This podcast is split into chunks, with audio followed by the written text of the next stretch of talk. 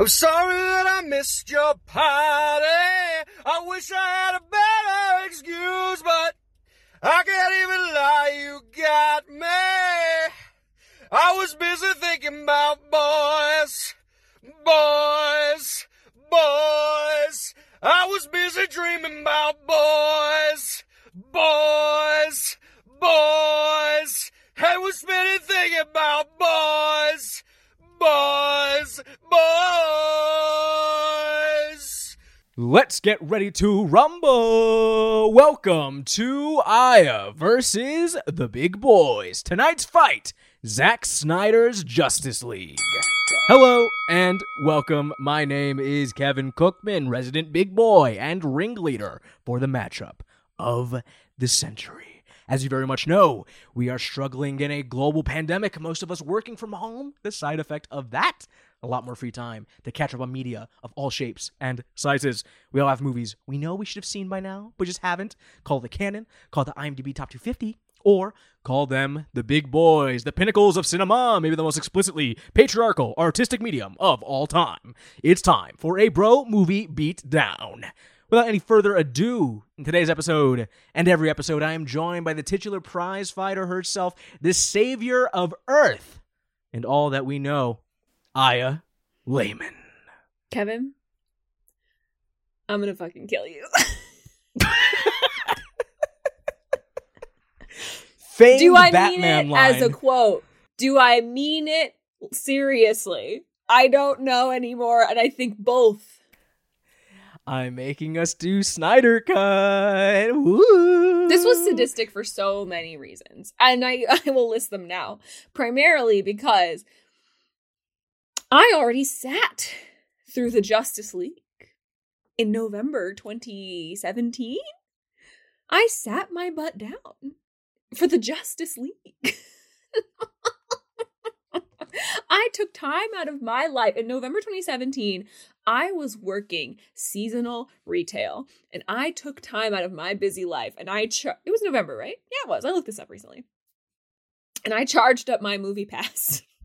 and I sat my butt down to watch Zack to watch not Zack Snyder's The Justice League. Already. There's the key component.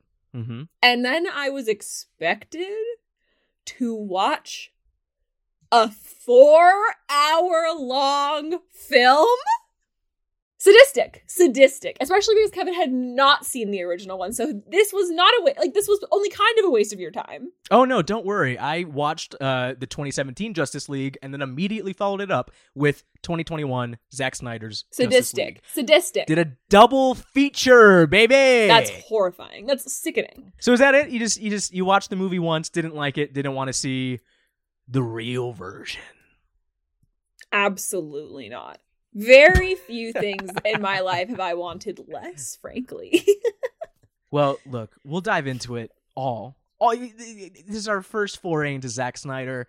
It's gonna be a fucking tango, baby. But before we get into that, I want to thank everyone for listening to Aya vs. the Big Boys. We're a podcast on the Merry-Go-Round Magazine Network. And you know what? Did you know that you could send us listener mail over at Ooh. Aya vs. the Big Boys at gmail.com? Fun. we got a nice little message from our listener and pal. Uh, hello there. After finishing the training day episode, I am calling to action. Above all, this pod is doing it for me. I leave each episode either loving movies I once hated and sometimes hating movies I loved. But Sorry. point is, this pod has me thinking about movies. Wow. Following since the Goodfellas and Drive episodes and experiencing the journey of going back and rewatching a lot of these movies as I became a big boy movie fan has been really exciting. Thank you both for this trip. It certainly has been one.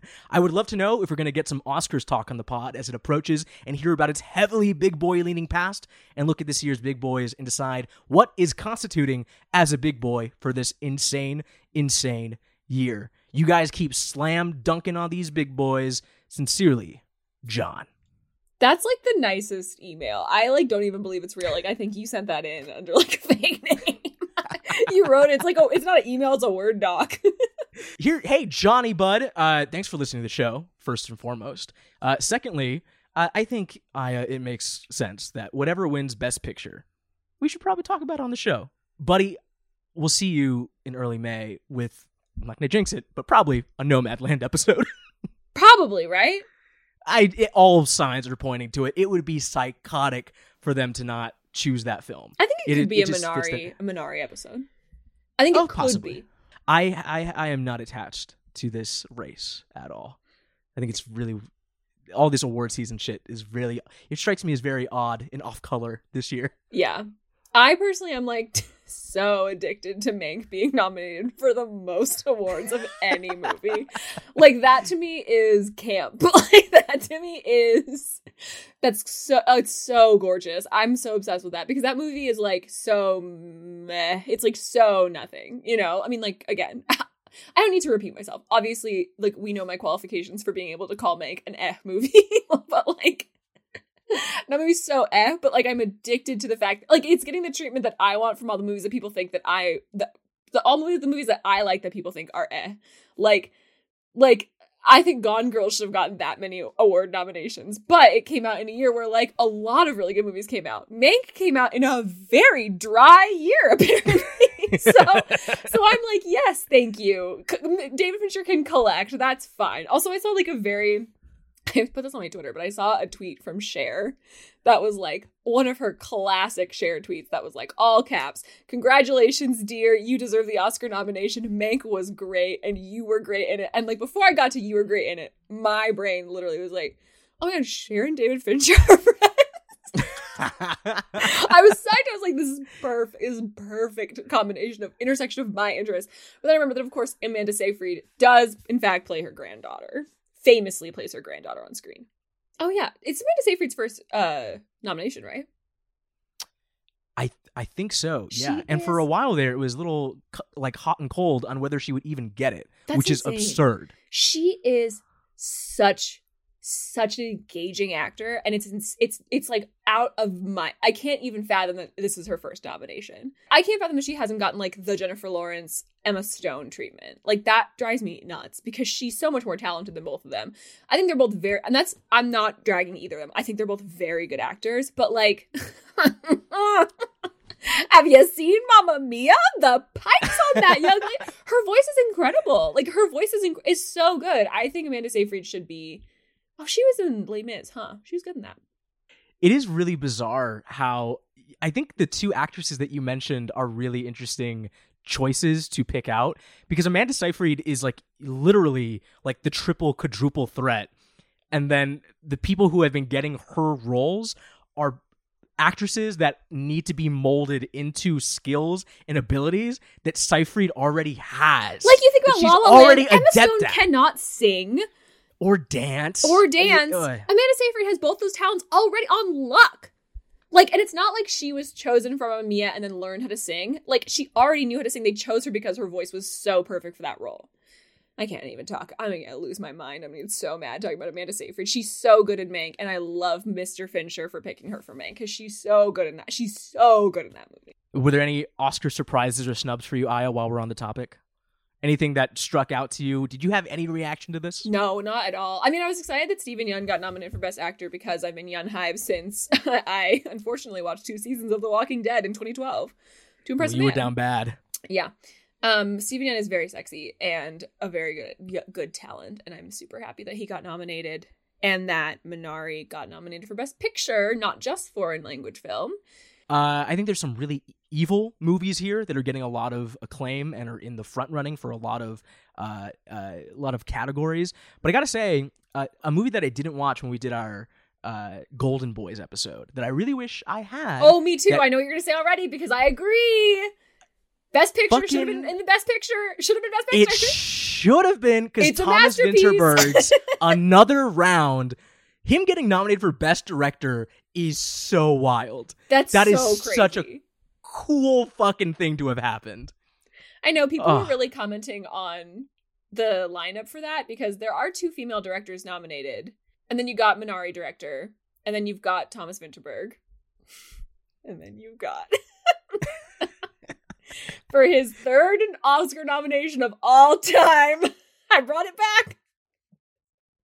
Mr. David Fincher, and people were like, "Where's Regina King?" Blah blah, and I was like, I didn't, I didn't watch One Night in Miami. I watched the first scene and was like, "I'm not doing this." Um, I was watching it with my dad and he fell asleep and we were like, we can't watch this, but also, okay, please cut this out if this is bad. that movie was the corniest thing I've ever seen in my entire life, right? It, it's such a, th- a trope of like theater and literature to like obviously what that movie is trying Is it a to play? do. That It- well, it is. It's go. based well, on a there play. Yeah. And like I feel like a lot of plays try and do this where they want to encapsulate an entire decade, but they like the playwright finds that it's kind of way too difficult to do that much historical research. So they're just like, okay, um, I'm just gonna make up a scenario where uh, all these four people who never met uh, were in the same room and they just talked. You know, it's like that's a movie for people who find the the icebreaker question of like if you could have dinner with any person living or dead who would it be Right. like as someone Yes. that finds that to be an interesting question one night in miami is for them if you don't find that to be an interesting question do not watch that film I truly like here reading the premise. I was like, "Oh, cool! This is about like a night that actually happened." It didn't. nope not at all never happened once It it does seem like when you said play that sparked my brain immediately where I was like, "That's why I couldn't get into that movie." Again, I did watch the first like two scenes, probably tops, but like the theater energy was dripping off of it in the worst way, where like everything about it is like, let's try this exercise. and I'm like, I don't care for that. I think the guys are great. I obviously like Leslie Odom Jr. is amazing. So like I really respect Regina King. Obviously in this house we stand Miss Regina King. I'm sure she did a great job, but like I I that movie like was not it for me. And I loved another round. Love David Fincher. so I was like, fine. The two white men in this category are not the worst you could have picked, buddy. another round is a movie that was like totally cool as i was watching it and like i was like oh okay just like dudes being dudes bros rock i love is simply guys. guys being bros, brother. And you know it's fun. And then you realize like what went into making that film and it's like oh my fucking god this all clicks this all makes sense. There's a reason why this feels like the saddest movie ever made. And because it is. Uh coincidentally enough aya the circumstances around another round No, incredibly similar. I hate you. thematically, uh, connectively to Zack Snyder's Justice League. Not to quote a vine, but I I can't believe you've done this. I, if I could program any double feature right now, it would be Thomas Vinterberg's Another Round and Zack Snyder's Justice League. Easy fucking peasy. Speak on another round. I did watch several Q and A's, but I was very distracted by Mads Mikkelsen lighting a cig and chugging a coke in the middle. of Understandable. Very understandable. He also would have knocked someone out for my hottest of the year. Oh my lord, he looks so hot in that movie. Him dancing at the end is like unparalleled. Okay, continue. Desperately miscast as a loser teacher, but it's so it's Mads wrong, Mikkelsen, but I don't whatever. care. Uh, Vinterberg originally goes into another round being like, okay, this is going to be a movie all about how alcohol is great. And he's like just wanting to make like this pillar to debauchery and kind of show like how great it feels to be a dirty bro. And it's a very simple sort of like Lars von Trier doing the idiots type of thing, like a very uh, primal return to his roots.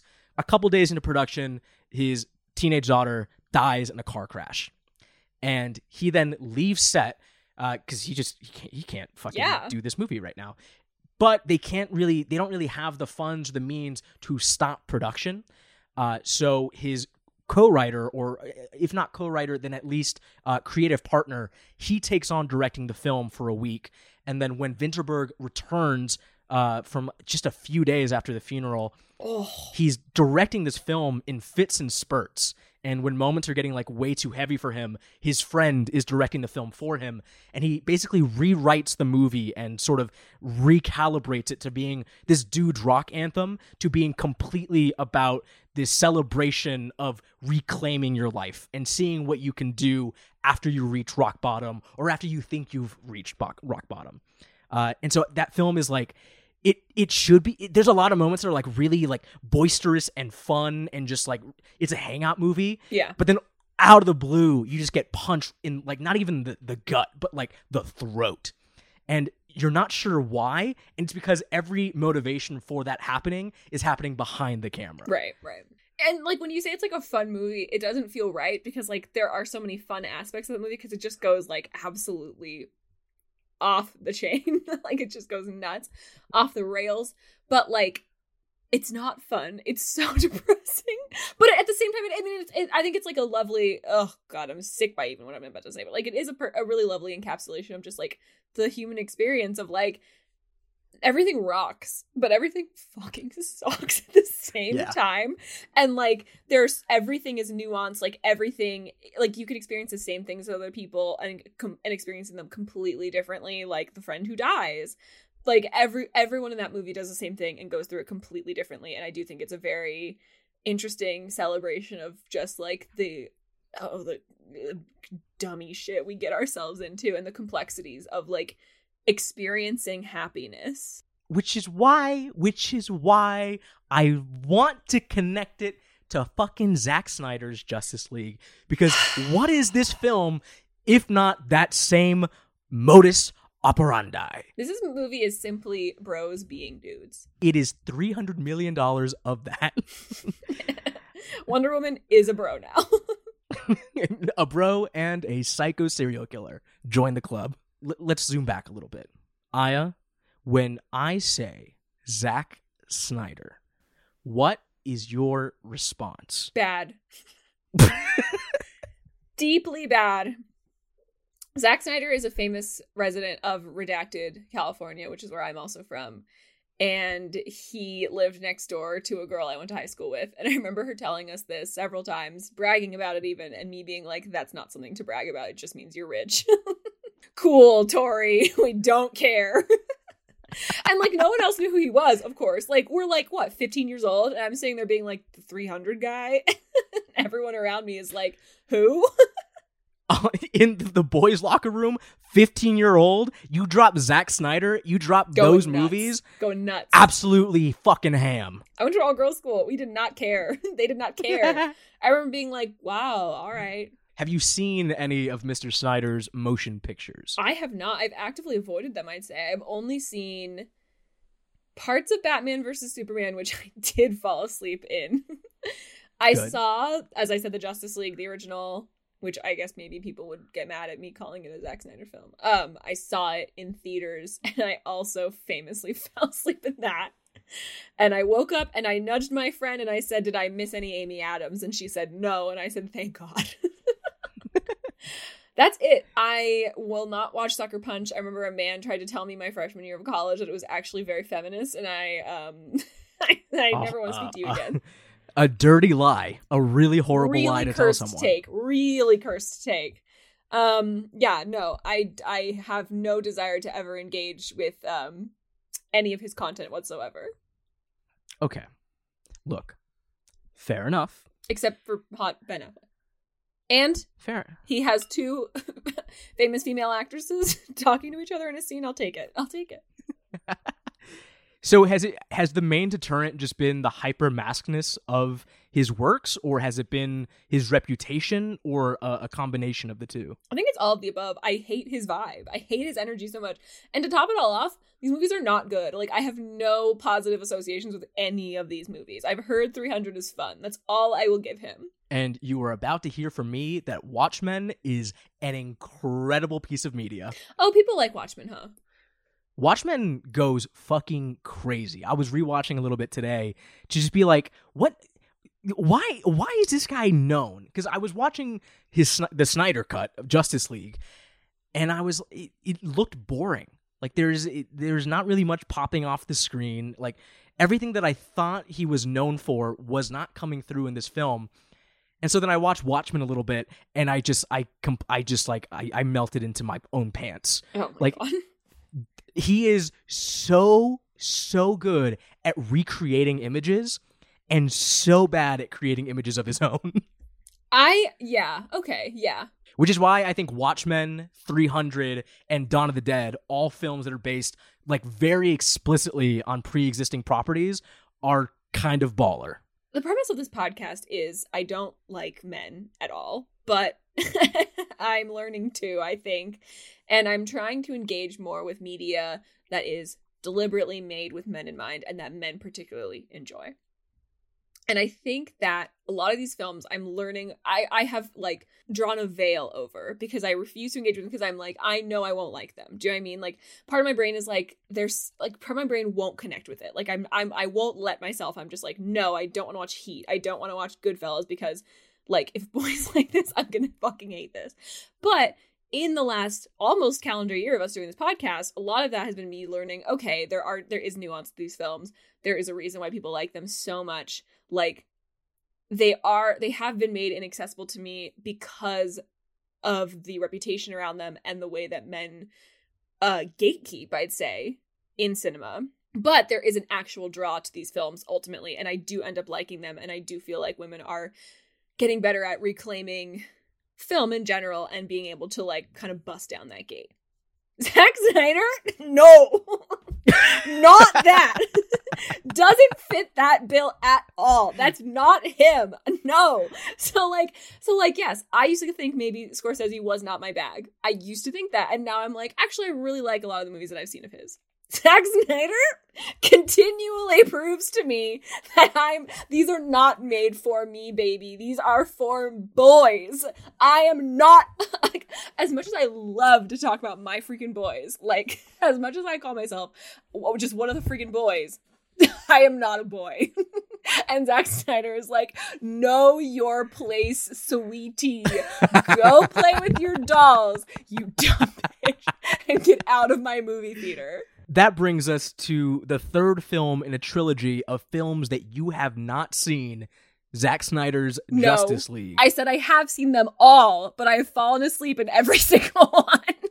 Oh, okay, G- fine. You've you've uh, quote unquote seen them all. I think I watched Man of Steel. I definitely fell asleep in Man of Steel. That's for sure. And I definitely fell asleep in Batman versus Superman. Jesus but I saw parts Christ. of it. And I definitely fell asleep in Justice League, but I saw the end. Where does Zack Snyder's Justice League this mythical unicorn of sort of modern film, uh, just modern film QAnon.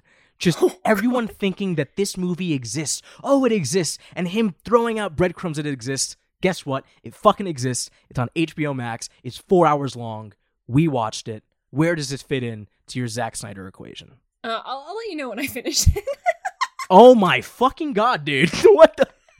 Um, what are you talking about? According to HBO Max, I have about uh, I got about thirty minutes. I'm going to quit the podcast. Oh my god. Oh, okay. I, I cannot rank them. I like Batman. I'm gonna say it's Batman versus Superman because the best because Jesse Eisenberg is in it and um, I love the Martha thing. I think that's the funniest thing that's ever happened in the history of of film. This episode is already broken, so just just just let us break it to me. Your immediate reaction as you are watching the Snyder cut as we speak. What are your thoughts These on this piece of media? My second they enter them, they're in okay. and out immediately.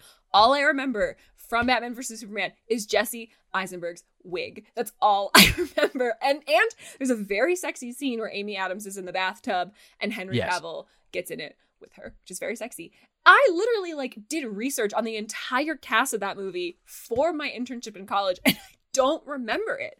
Like I fell asleep.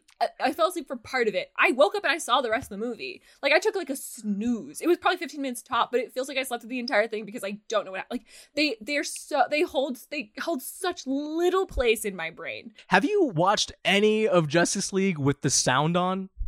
Um, about an hour. You've watched 25% of Justice League with sound on. I did it. I did it while I was working. Okay. Okay. All right.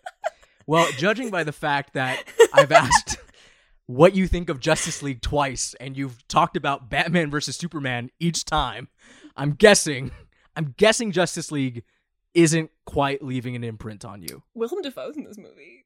Yes, That's sick. That's sick as hell. Yeah.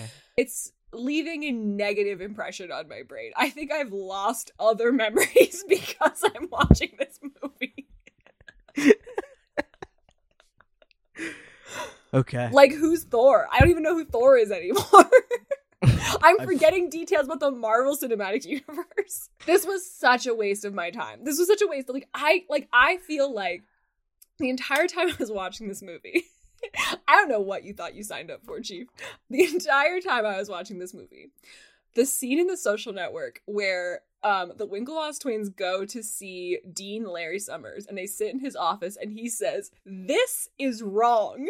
You being here is wrong. This is not what Harvard saw in you. Like, this does not represent Harvard. Like, that is how I feel about every second of this four hour, two, Mm, yeah. two social network length movie. Yes. Yes. That's how I felt every second of it. This is wrong. This movie being here is wrong. Is it paying off my student loans? Maybe. I'll never see those papers, so I don't know, but maybe it is. Basically, it just feels so bad. Like, not only is the movie so mediocre, it's not even bad. I don't think it's bad. I can't tell you if it's bad or not. I saw that there's the part where she pulled out. Wait, can we? I ask you a question. Did she? Oh, I forgot Billy Crudup is in this movie too. He's hot. Did she impregnate herself, impregnate herself with Superman's nut? That I don't know. You can't. I- You can't walk away from a movie not knowing if something like that happened. You can't just walk away from a four-hour movie and say, "I'm actually not clear on that one." I only know that the answer is maybe yes because I was reading up. Apparently, uh, HBO Max they did like a watch party on Screener where Zack Snyder was present in the chat with like twenty thousand other fans, That's cute. and and he was like doing little trivia bits as the movie was going, and apparently he he did like. So does anyone catch the hints of Lois being pregnant? That's the only reason I have an answer to your question right now because I read an article about his screener chat trivia. So I was right. She impregnated herself with his nut. She impregnated herself with his nut. Thank you. Anyways, this movie was fine. It was fine. Like I truly can't give you a review of this movie. It was so fine. Yeah, you- It's I mean, the- you have 20 minutes left. So. I'll give you a review in 20 minutes, Kevin. Time it on the podcast right now. If you're listening to this podcast in 20 minutes, I will have a review of the movie. I think that its creation is like so immoral in a way. Like I think it's bad. And I read an article I read an article where someone was like, it's actually um someone I actually like kind of respect was like, it's actually kind of nice that the Snyder cut exists. Um, because it's nice to know that like um our dreams can still be dreams even when all of our um hope has been crushed by covid and i was like i'm so glad that you have found some kind of silver lining to wasting four good christian hours of your time in the way that you just did but i cannot possibly and like the thing about it is that like I do feel very devastated for Zack Snyder. Like that's a very sad thing to go through for the benefit of the listener. His child um committed suicide while he was making this movie and uh he who shall not be named stepped in to complete the original Justice League, which is why he has not seen this hit that version of it and he made his own. The studio got involved. It was bad. I understand that it's like very promising that he got to ultimately make the movie that he wanted to make. Did m- hundreds of millions of dollars need to be funneled in the middle of a pandemic Lovato? Did they need to funnel hundreds of millions of dollars into a movie that young white men bullied an entire studio into making? Do you know how many people Warner Media let let go last year? Laid off last year? A lot.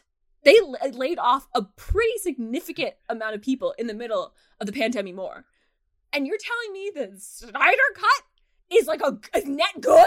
So here's the thing I don't know if you're giving this film enough credit. At the same I'm gonna kill you. exact time, at this at the same exact time, I think you are being far, far too kind to this movie. Yep, I know. This film should not exist. This we should not have a four-hour Zack Snyder's Justice League. No way, Jose. And yet we do. Because because Good night, everybody. many many weirdos bullied a studio for 3 years. 3 entire years to uphold a filmmaker whose like last 3 perhaps 4 films, maybe even 5 have been financial flops. That's the craziest thing about Zack Snyder. He's not Christopher Nolan. No. He's not I can't even name another filmmaker. He's not Tarantino. He's no Michael Bay. He is not a director who brings in the big bucks on his name. He was not even like a known director until people started, I feel, until people started talking about the Snyder Cut specifically. Would you agree? I would not, but I think we also run in very different circles. Yes, I'm talking about like Yeah. the group chat that I had to explain what the Snyder Cut was to yesterday. Like they didn't know who Zack Snyder was. I think even then Zack Snyder became a guy. I think in like 2007, 2008 when it was announced he was going to adapt Watchmen mm-hmm. because that's that's like the graphic novel that can't be adapted and yet he did it right after doing one of the most insane dudes rock movies of the 2000s The, in 300. I'd say the Dudes Rock movie in the 2000s. You're probably actually you're entirely right. It's like you're Superbad and 100% right. 300 are tied for Dudes Rock. Yeah, like he established what a new hyper masculinity was in cinema. So he was kind of like a weirdo auteur for that alone. When he gets the Superman gig, people are like, "Oh, okay, I'm listening." And every sane person completely bailed because the movie fucking sucked. It was this horrible, horrible just combination of what Marvel was trying to do and what Christopher Nolan was trying to do and it just made for something that was boring, did not work, and just like Justice League was so monochrome in its color uh, temperature that it almost looked like it was black and white. And so the fucking weirdos that remained were people who were on a very anti-Marvel agenda. They've really, really, really valued how dour and anti-human and gritty these movies were. And so they were ride or dies for Snyder. And for years, Aya, years, I always thought that this conspiracy that WB and Joss Whedon had somehow completely corrupted Snyder's vision and purposefully uh, ruined his vision. I thought it was brain cancer. I thought it was the dumbest fucking conspiracy theory that you could ever come up with. And then this week, I watched the 2017 edit of Justice League. And hey, it definitely makes Snyder look real bad. And he is a director who can make himself look bad by his own by damn himself. self. He does not need anyone's help. And so here's the thing the drive and ha- knowing that you have this slavish fan base who is really rooting for you to get back into this, something that uh, like a project that mirrors his own lack of closure with not only the project that he had been working on for the greater part of the 2010s, but also something that was taken away from him at the very same time that one of the greatest loves of his life was taken away with him. Mhm. I find to be a very fascinating set of circumstances that we will literally never see again. Like this is a once in a lifetime freak like 370 million dollar incident where I think what's also crazy is that Snyder did not take any pay for uh, this recut, and all the proceeds that this movie makes in in either IMAX showings or on HBO Max or through advertisements or whatever, it all goes towards the American Foundation for Suicide Prevention. That's that's nice, Zachary. Yeah. Like, there's not a cent of it that's going towards the Snyder family, or so they say. Um, I mean, and so it create I I here's here's where I find this movie deserves more credit.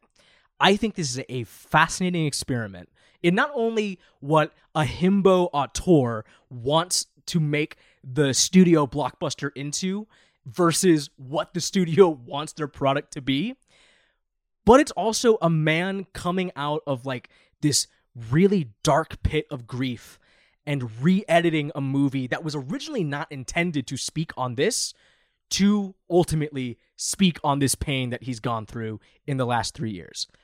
Does he ultimately choose the weird, like, 30 minutes of, of ending scenes and weird, like, post credit scenes that could have just been taken out? Yes, he ultimately does prioritize that. But there's a lot in this movie that's about, like, owning up to your own worth and owning up to what your parents saddle onto you and things that you have not chosen are are things that you kind of just have to deal with and make the most out of your life with that I find really interesting and touching and shit that I don't think would have been in there had he not had these last 3 years. So as an insight into a fucked up dude's really fucked up last 5 years, I think it's really cool it's still Justice League. On the end, at the end of the day, I mean, I agree with you. It does feel like almost cinematic the way that it has happened, and like it is a testament to the power of like social media, where like, you know, he truly is living like an underdog story in a way. You know, like he's. Yeah. But at the same time, like, is he? I don't know. Like, the way that it can be packaged and the way that more and more people i'm sure got on board as the story came out and like this and like the twitter hashtags kept going is because like it truly is like a very sad underdog story of like this movie and it was taken away from him by the the the greedy studio and the naughty he who shall not be named. But like so it is like a very interesting story. I think it and you're right like we're never going to see something like this again. And it's almost completely removed, it is f- almost fun to know that this insane shit happened like in front of our eyes on Twitter over twitter.com. Like I was I was definitely reminded a lot of Mad Max Fury Road in which you have like a director who has full control over a studio size blockbuster budget. Like he gets to make his own movie. Like it's not like a a, a trial by committee thing. Like he gets an entire say on what he wants to do. Now the problem is that George Miller and Zack Snyder are two incredibly different people, uh, both at very varying levels of being able to make good movies. so Zack Snyder having all that control is really cool. What he chooses to do with that control is ultimately like, oh, okay, you just want to do a slightly different version of the same homogenous product that we're getting time and time again. And then because you know, like you truly don't want anyone else to ever fuck with this, you're just gonna make it four hours. You're just fuck it. Everything I ever filmed for this movie is gonna go in. Nothing's getting cut out. It's an assembly cut. I kind of get it. I understand the vindication. I understand the conviction. Yeah. It's just it's the third. It's following up two shitty fucking movies in a franchise of already shitty movies. Like it's just, it's a grand. It's like if Avengers Endgame twenty. If all twenty two films coming before that were just horseshit. we're deeply like, okay. bad. Kevin, what like, DC, congratulations. What DC movies do you like? None of them. I I think it's awful. I really, I, even the ones that people like the Wonder Woman movies are trash. Birds of Prey, I did not enjoy. The Snyder ones, Man of Steel is really fucking boring. Yeah. Batman v Superman is one of the worst films of the 2010s of all time. Yeah. Um, but for here's the thing, I would be down to rewatch it because I think it is a perverse. Evil. I mean, you slept through a lot of the really fucked up parts of that movie, but it it is a film that uses like school shooting imagery, ISIS imagery, Yemeni genocide imagery, Boko Haram imagery, all for the sake of kind of analyzing how we treat superhero mythology. And a lot of people take to that as like this really bold statement and, and this really bold vision in and of itself. Whereas I receive it as really? You're gonna take all of these very real, very present tragedies, all so you can say a little bit of commentary about cartoon dudes in capes? Are you a fucking psycho piece of shit? So, you know, it's a polarizing movie, which is something you can't really say to any of the other DC films, which are just yeah. so, so boring. I was gonna say, like, I feel like the non Nolan, which I obviously love. I mean, I'm not a huge fan of Dark Knight Rises, but me neither overall, it's like an interesting th- trilogy, and he did something, you know. Yeah. Minus those, all the DC movies that I've seen are so boring, like just boring, like nothing, and like and and I think that like the funny the strange thing about marvel and the reason it's still what it is is that like somehow even though they keep making the same damn movie it never feels boring to me. It i i rewatched endgame recently and i was like i hated this when i first saw it but like i'm having fun. Like i'm still having fun. Why? Warner Brothers has been trying to a- answer the question of why for the yeah past few years. Yeah, I mean that's the that's the big thing is that Marvel has Kevin Feige. So they have this clear voice on what he wants all the movies to be. And he wants them all to be like sort of light action comedies that set up the next one. Yeah. That's the mission statement. DC doesn't really have that. They wanted Zack Snyder to set that up, but then he makes Man of Steel, he makes Batman v Superman. Batman v Superman has not broken a billion dollars. That has Batman and Superman, and globally, that film clocked out at, I believe, $839 million. It was that's so a- dark catastrophic failure in the grand scheme of things. And so it makes sense why they would want to try to course correct so hard with Justice League and why he was his departure from the project, though by tragic means, was kind of like uh, uh, a blessing for the studio. Low best case scenario for them. They're like, okay, let's bring in the dude who, as much as he sucks, like he's got a track record. Like I love Yeah. Avengers. That's like like a, a wonderful movie. They still fucked it up They- oh, they still fumbled the bag so hard. Well, I think because they're at this point they're like too conscious of it. I think WB is just way too conscious of the fact that they used to be like the studio and now they're like, um, we got the Big Bang Theory. yeah, and so and like every film that isn't a Snyder movie, like the the Patty Jenkins movies, uh, and the the Birds of Prey shit, the Harley Quinn shit, those are so desperately trying to escape what the Snyder vision is to the extent of like like Birds of Prey is literally just like 2 hours of making fun of Batman v Superman and Suicide Squad. It's just like retconning itself by roasting itself. Some women I know are like, that's the best movie I've ever seen. And some women I know are like, that was the most evil movie I've ever seen. And we get like a few of those every year, I think. Wonder Woman 84, the film that my friend texted me after watching it, maybe women shouldn't be allowed to make movies. and uh, she was right. Here's the thing about Zack Snyder's Justice League. There are moments of this movie that I think are incredible. That whole scene where Aquaman like f- saves the, the the fisherman on the boat and then goes into mm-hmm. the bar mm-hmm. and then like gets a whiskey bottle and then walks out and Zack Snyder decides to score it to Nick Cave and the Seeds. Oh my god! And it's just this slow motion of Jason Momoa slowly taking off his shirt, and this water just from the sea pouring all over him. It's so so horny. It is unreal how much the camera wants to fuck Jason Momoa. It's the best he's ever looked. It's so good. Like when Snyder really wants to make iconographic imagery, he nails it.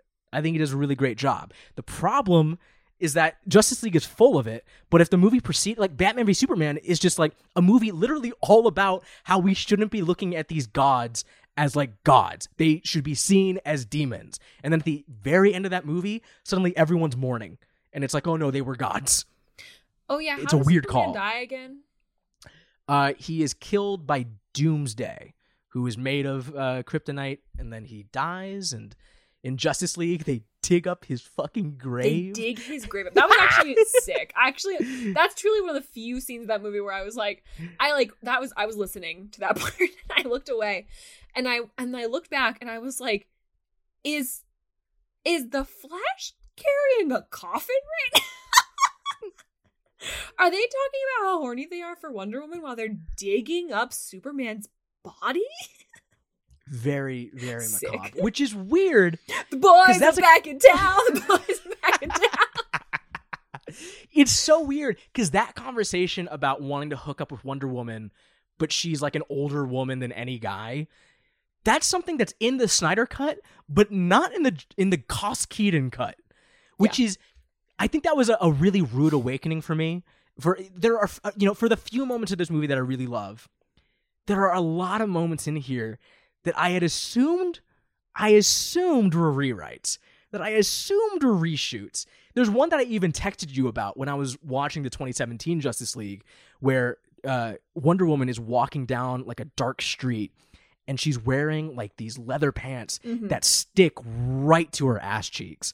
And I'm like, okay, this is this is Mr. Whedon. This is what he does. And then you look at the Snyder cut and it's like, oh no. He chose those pants. He chose the costume. I'm still seeing her ass in IMAX format. the man who made Sucker Punch, and you, you thought he didn't do that. I thought maybe there was a sicko more sicko than him. And there is, don't get me wrong, but that does not change the fact that Mr. Zack Snyder is a bona fide freak. I think Peden is like peed on. is like uh he's a sick freak in real life, but I feel like in his filmmaking, like he he he he hides under the nice guy facade too much. So I'm like, no, he wouldn't do that because he is truly like that's why he's been able to be successful for so long is because he is masquerading under the nice guy, you know, moniker. So I'm like, I wouldn't expect that of him in a film because, you know, that's not on brand for him. In real life, I can't speak on that because he's a terrible person and a creep. But in his filmmaking, that's truly like how he operates. He is the nice guy who has a lot of strong female characters, you know? Yeah, but like I think like Except his, that his Black Widow of is barren, therefore she does not deserve to live.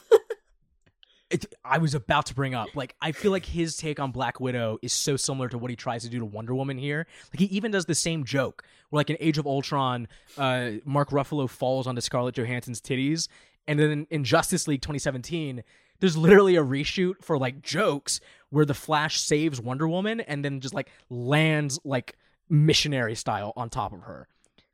Uh, And then there's that whole lasso of truth scene where Aquaman is like trying to be honest to the whole crew, and all he can say to Wonder Woman is how much he finds her attractive. And then, like at the end of the movie, Superman and the Flash are like, she's the woman. Is it, that's the thing? Is it like her her entire characterization in the 2017 version is, yep, that's the lady on the There's team. a girl on the team. And I will say this: the, in in 2021, Zack Snyder's Justice League, I found her to be so cool. Like this is the first time I've ever liked a Wonder Woman movie because it's just she is fucking dudes up. She is eviscerating dudes with bombs right in front of her, and then she turns around and a little girl goes, "How can I be like you?" It is absolutely psychotic. That whole fucking scene on the Amazon island where there's like they all sign their suicide pact as sisters to just okay, we need to make sure this alien creature dude does not leave this temple. So we are locking ourselves in it and we are dropping ourselves in the ocean. Everyone, take this cube, run it down this field on horses. We have this giant dude with an axe who is decapitating each of us. Just go, go, go. That scene, so fucking cool. I have never been interested in one of these Wonder Woman action scenes until that entire chase, until any of Wonder Woman's shit in this in this movie wow. I thought that was I thought I think just the action choreography. I think Zack Snyder is kind of good with it because I think every bit of like fighting here is like that's like his Batman- thing.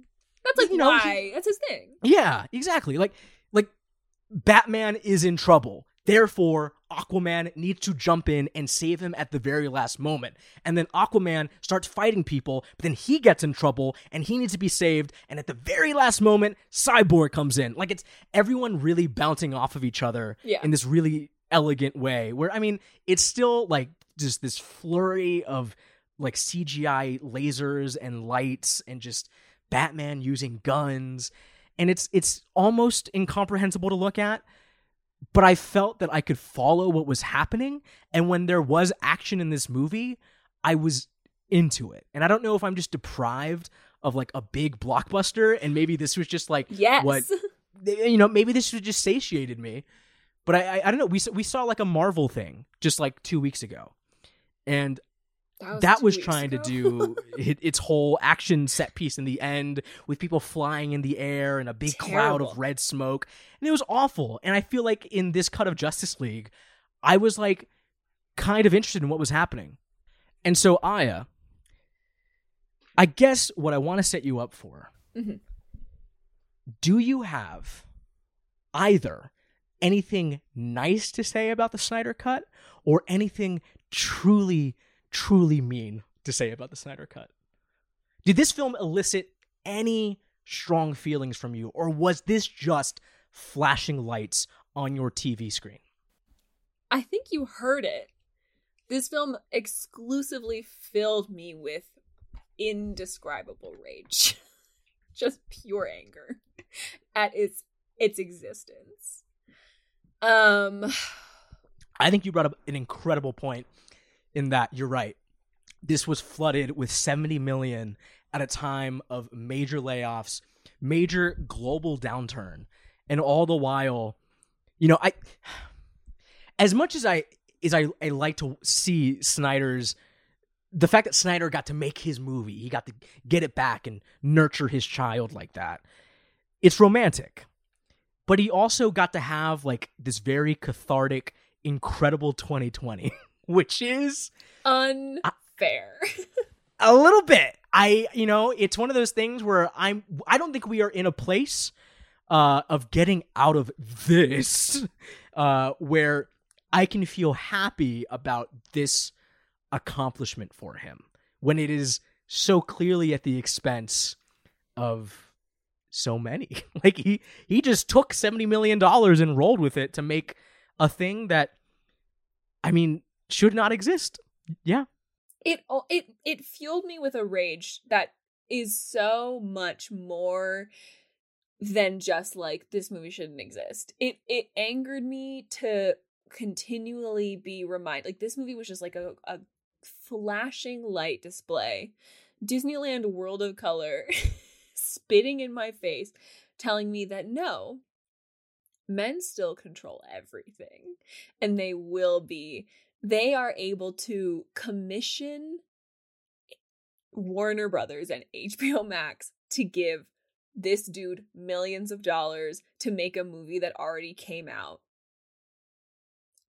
And it it just fu- it just continually fueled me with this burning fiery rage to be reminded that like this is what matters at the end of the day this is still what matters and like as much as we at the beginning of this podcast episode we talked about minari we talked about nomadland like the films of minorities the films of women the films of you know oppressed groups they will give us our crumbs.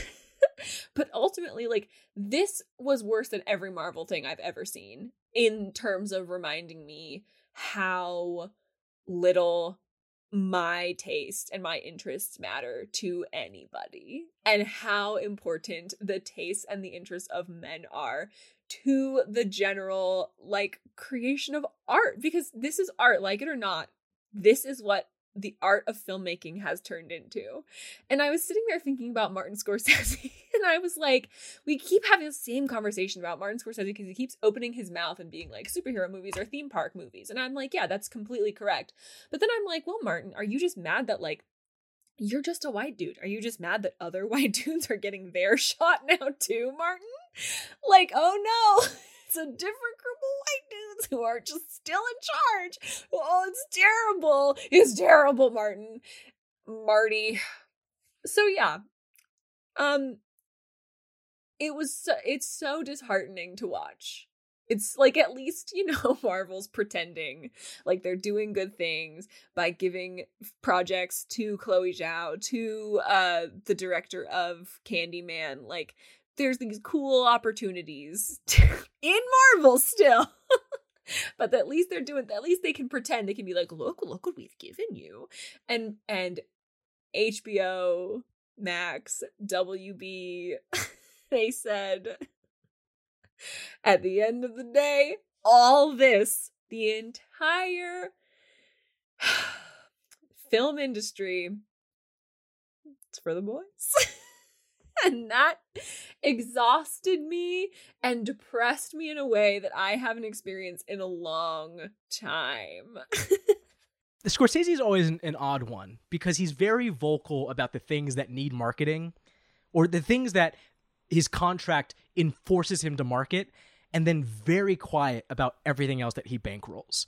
Like uh, Joanna Hogg, he's the executive producer on The Souvenir. Oh right, hogheads, Like- hogheads, hogheads.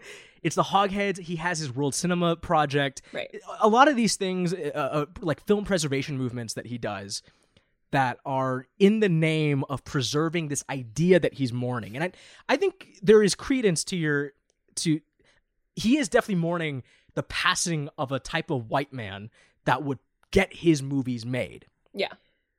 But I think more than him mourning those white men, it's more almost mourning the ideologies behind what got approved and, and such. I, I I'm really glad you brought this up actually because I think just the, the Snyder cut is such a weird thing to analyze because it's Zack Snyder's vision of what an auteur piece of like studio filmmaking should be, and a studio's version of what their you know movie of what they want to sell. But the thing is that this is these are both 2017 versions of that. Yeah. In 2021, both of their takes have been nullified. They are null and void. This is an archaeological piece of the past. Like, not only will there be, never be anything like the Snyder Cut because of just the insane circumstances around it, but the very market itself has made it so that this type of movie has either it, it, it's too big, it's exploded. There are no means to really financially be able to gamble this much on this type of thing. Which kind of brings up Scorsese, where it's like Scorsese saying, I know you motherfuckers. I know. Which is why instead of trying to bet all the fucking chickens on IP, have the same conviction as you did with just stories, just thing pitches. That's I think that's Scorsese's whole thing, and it's what he doesn't want to say because he, I, even for him, as much as he opens his mouth, he doesn't want to be you lames are unoriginal. I got the OG shit. he doesn't really want to say that out loud. But that's what it is. Call it what it is, But that's what Marty. Yeah, it's like Apocalypse Now in 78 having the budget of like a Marvel movie for a adaptation of Heart of Heart of Darkness in the Vietnam War. Like that is an insane idea for a film that today would either never get made or have the budget of First Cow. Yeah, and it would be like on Netflix for like a week. Be on Hulu. Exactly. With like ads every 15 minutes. I think what I think in Scorsese's perfect world is that we get his 70s where yeah, it's all of his bros, it's all of the dudes making dudes rock 70 cinema, but you it, like Scorsese's like I want to give Joanna Hogg 75 million dollars so she can make The Souvenir 2. To do whatever I- she wants to make the soup like all the souvenir movies and give me the hog cut. I want like one long souvenir. That's what i'm after. He just makes it so easy to dunk on him. I don't want to dunk on martin scorsese. I don't want to but he makes it easy to He makes it easy to and I think in large part the climate around him makes it really easy to. Yeah, I mean, as I said earlier, like his movies I feel are so classified in the like, you know, boys rock genre. where so it's easy to be like, okay, boys rock director of all time. Where like obviously we know his films are far more nuanced than that. It's not about boys rock, it's about boys are sad. But like I think that for like any person on Twitter who doesn't have any sense of critical thought whatsoever, it's so easy to just be like, Marty, boy- boys are b- b- the boys are back in freaking town, Marty. so I think I think the Snyder cut is like this really weird, deranged example of the peak of the peak of this, like more than Endgame of like expensive studio filmmaking. And so I'm curious, we're in 2021. Our idea of that is like moot. I don't see us really returning to that unless Disney really thinks that is the feasible future of just just cutting funding for everything else and betting everything on Marvel movies, on Pixar movies. Maybe that's really what's going to happen. Is that not what is already happening? There's a chance that we can kind of get out of it, but it 95% I don't think that's going that to happen, especially now that the.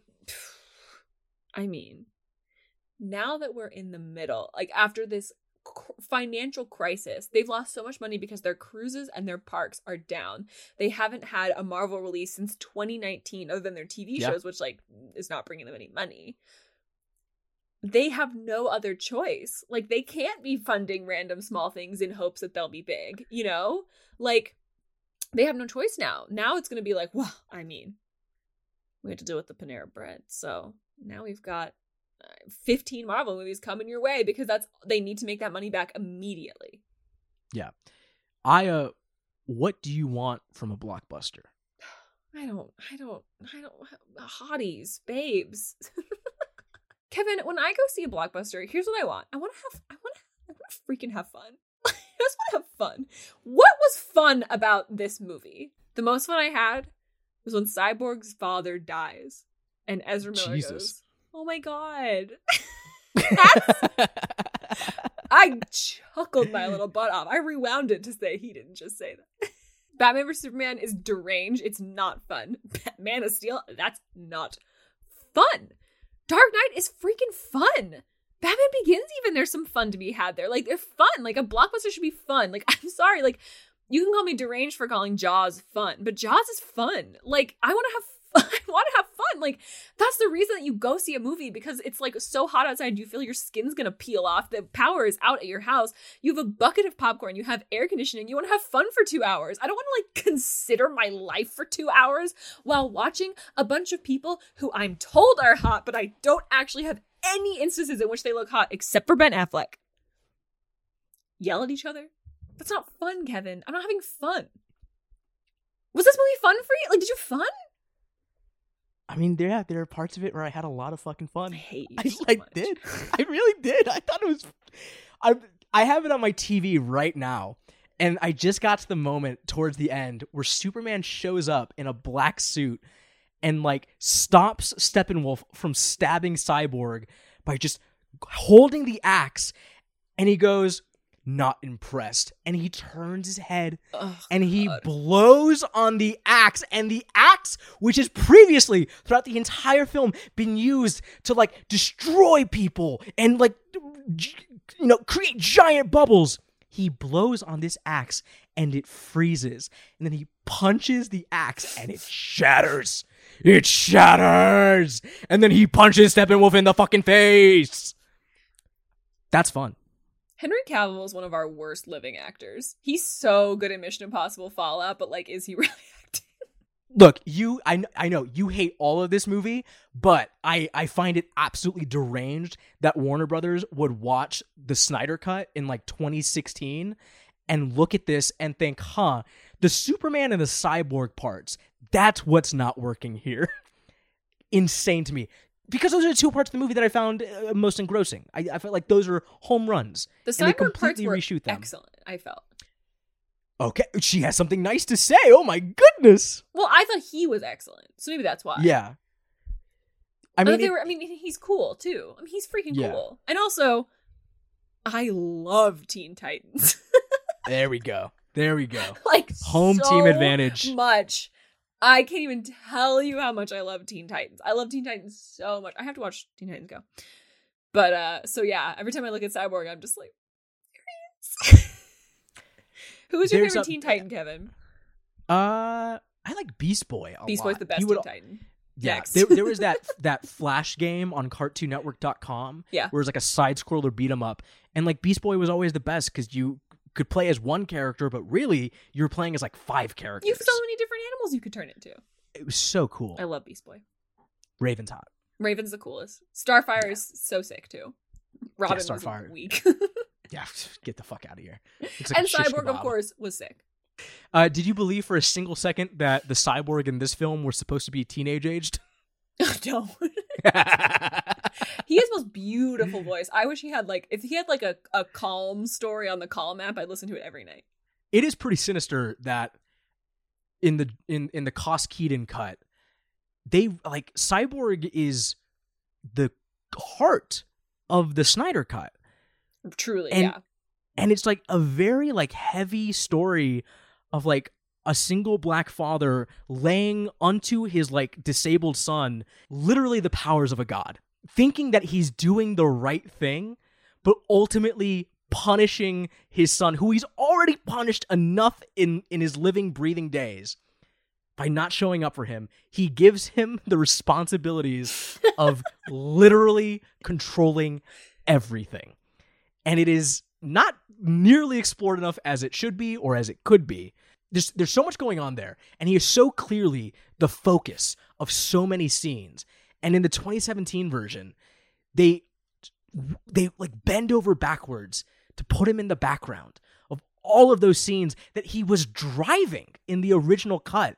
It's like you know, there's been a, a big uh, uh, abuse uh, scandal going on uh, Right. that Ray Fisher has brought up uh, about how uh, Joss Whedon has essentially uh, really mistreated the entire set during the reshoots, and it's very unclear what actually happened there. A lot of the language is very oblique, uh, very vague. Uh, but Gal Gadot also agrees with Ray Fisher. Like, everyone was Does very she loyal. really? Yeah. Uh, everyone had a really bad experience doing the reshoots, which is why they all like on their social media accounts they were like hashtag release the Snyder cut. They like it wasn't just fans who were doing it; it was the principal actors Right. of this fucking movie Because they were like getting the ball rolling. Such a terrible experience. Like it's about Zack. I mean, he Yeah. seems like an. Uh, clearly, he seems like a. He's nice to the, these people. I don't know. Do you think the world cares about the Snyder cut? Is this a completely insulated cultural event, or will time remember Zack Snyder's DCEU? My friend in Portland did not know what the Snyder Cut was, and yesterday I said I'm I'm watching the Snyder Cut. We are on Zoom. I said I'm watching the Snyder Cut, and all of my friends on the chat, all of them, were like, "What's that?" We've got one here. She's in the arts. We've got one in uh the Bay Area. She's in sciences, and then we've got one up in Oregon. She's artist. All of them were like, "What's the Snyder Cut?" So I explained to them the Snyder Cut. I explained the general con- conceit of the Snyder Cut, and they're all like, "Bullshit! sounds like trash. sounds terrible." This morning, I get a screenshot from my friend in Oregon of Hinge, where she's chatting with a guy. She says, "What are you doing today?" And he says, "Well, I'm probably going to watch him of the Snyder Cut before work." Based. So yeah. so yeah. So like yeah, I think it is going to be huge for like a week or two or maybe a month maybe. But I think ultimately um history and time will forget the Zack Snyder EU. I think no one even remembers the other two movies to begin with. I think that this has just been like like the a strangely overblown thing for what it is. And I think um very soon, especially if Wonder Woman 84 had been better, I think maybe this could have been something. But I think that it'll be overshadowed quickly by I don't know, Suicide Squad 2. There's something else coming out that's maybe engaging. I can't remember. A good sign for the future of Warner Brothers. Great. Great for me personally, honestly. I don't know. I, I I do feel like these films will kind of be treated as like maybe cult films going forward. Um, they're already getting a weird, vulgar, auteurist uh, appraisal now. Uh, it's I don't know. I just feel like Snyder has done so much in his early career work that is so interesting, and none of it is here. And uh, I don't know. A lot of people claim that it really is here, but I think people are just getting really swept up in the meta narrative around this film, which I think they should be, because the meta narrative is the most fascinating part of this fucking movie. I don't know. I, there's a, a part of my brain that likes watching a freak do his freak thing, even if I have to remove the entire context and financial means with which he got to have this catharsis. But it's very rare nowadays that any director gets to have catharsis. And True. for one to have one on a scale this fucking major, like it's it, it's it's unreal to me. It as, as shitty as his movies are, I don't think I would be able to make them. I don't know if I could get into the mindset of constructing the vision, the roadmap, like what needs to go through your brain to make this movie because you know Marvel movies are entire they're like almost like factory made. You know, it's yeah, pre-visualized. yeah, they're prepackaged, and you just kind of like maybe get a fun scene here and there. Exactly. Zack Snyder has pride, prided himself on him being the driving writer, the driving producer, the driving editor, the driving sound supervisor. Like, this is truly what he wanted. He is supervising every bit of this. It's not a CEO, it's him. That is insane. And that takes a truly crazy person to think, okay, I'm going to make Justice League. I'm going to make this movie. At the end of the day, it's ultimately pretty boring, but man, is it a real complicated type of boring. If you just saw this and didn't have the last like three years, like you'd be like, anyway. yeah, yeah, yeah. On the Oh, fucking bright side, oh, baby. we have a hometown buffet style selection to deal with here.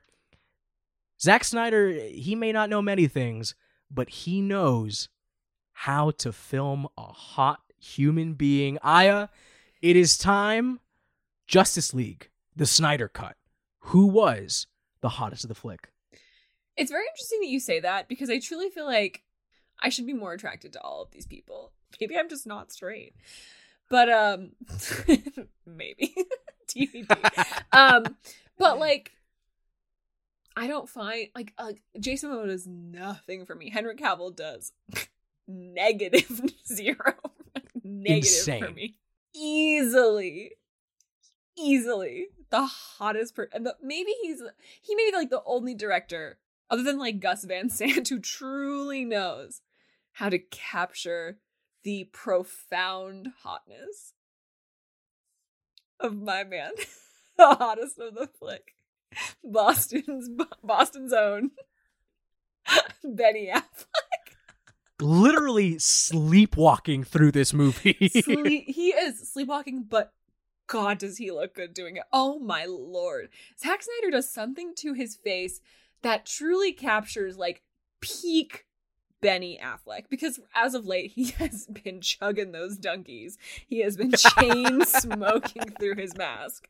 But like All the weight has gone to his cheeks. in peak form, Ben Affleck is a like a gorgeous man. Like he's so handsome. Give like give me freaking, you know, the town. Is he good? Is he hot in the town? I'm like I can't speak to Ben Affleck being hot because I think he's literally always hot. like like I said, Goodwill Hunting, gorgeous in Goodwill Hunting. He's such a handsome guy.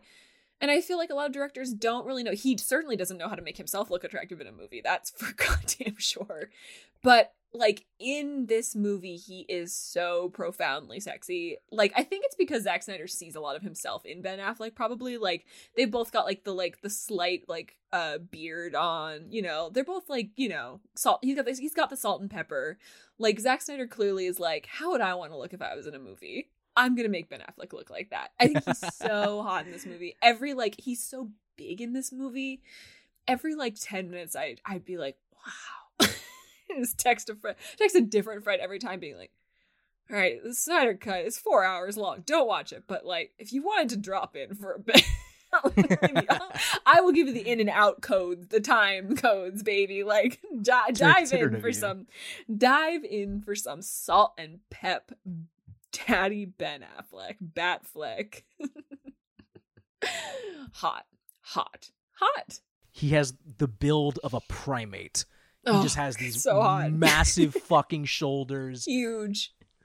Can just like throw you like a barrel in Donkey Kong. Truly all I want in this life. Uh, here's the thing. Oh. This actress is in the most possibly horrifying scene in the whole film. There's a scene that introduces the Flash, where he looks and finds that a woman that he is ogling is in a car and is about to get bashed right the fuck into by a giant semi truck. This woman is Kiersey Clemons, who Yes. looks Yeah. so fucking fine in this movie. And the problem, the problem with the scene is that the movie agrees with me. And that during this whole slow motion savior sequence, the Flash, played by Ezra Miller, who is a bit of a a bit of a creepy individual, goes and tries to save her. And the first thing he does is cup her face with his hand so he can move her hair. Terrifying. so, so Upsetting. scary. In a hero's entrance. That's what they decide to make him do. It's him without having any consent of this woman moving her hair. And then to top it all off, surrounded by phallic hot dogs. Oh, God. It's horrible. It's so bad. I should have seen Batman's dong if it was going to sit for four hours. All I heard him say was the F word. I sat there for four hours, and my little treat at the end was to hear Batman swear. I, like, like Ben Affleck should have hung dong if I was going to sit there for four hours. David Fincher got out of him in two. two. Zack Snyder, Mr. Snyder, we shall meet once again on this very podcast. Sure you we will. Fucking bastard. I hope you're doing okay, bud. Yes, Zack, I'm sure I'll run into you at the Whole Foods one of these days. I'll catch you at the Gelsons. Folks, thank you for listening to Aya versus the Big Boys on the Merry-Go-Round Magazine Podcast Network. Um, please subscribe to our Patreon, patreon.com slash MGRM. Got a lot going on there. Um, please follow Merry-Go-Round Magazine at MGR Magazine, Twitter, Instagram, Facebook, all that good stuff. Aya LHMN on Twitter and Instagram for me, Kevin Cookman, Twitter, and Instagram for Kevin. Please join in the Jukebox every Friday night. Please email us at Aya versus the big boys at gmail.com. And um as always, I will fucking kill you. Boys, I'll see you at the next available IMAX screening of Zack Snyder's Justice League. Let's go. da, da, da, da, da, da.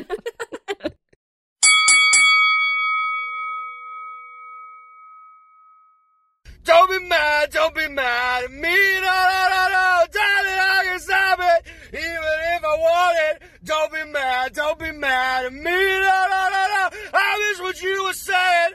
I was miles away. Don't be mad, don't be mad. Like I had a choice. I was busy thinking about boys. Boys. Boys. I was busy dreaming about boys. Boys. Boys. I was busy thinking about boys. Boys. Boys. I was busy dreaming about boys. Boys. Boys.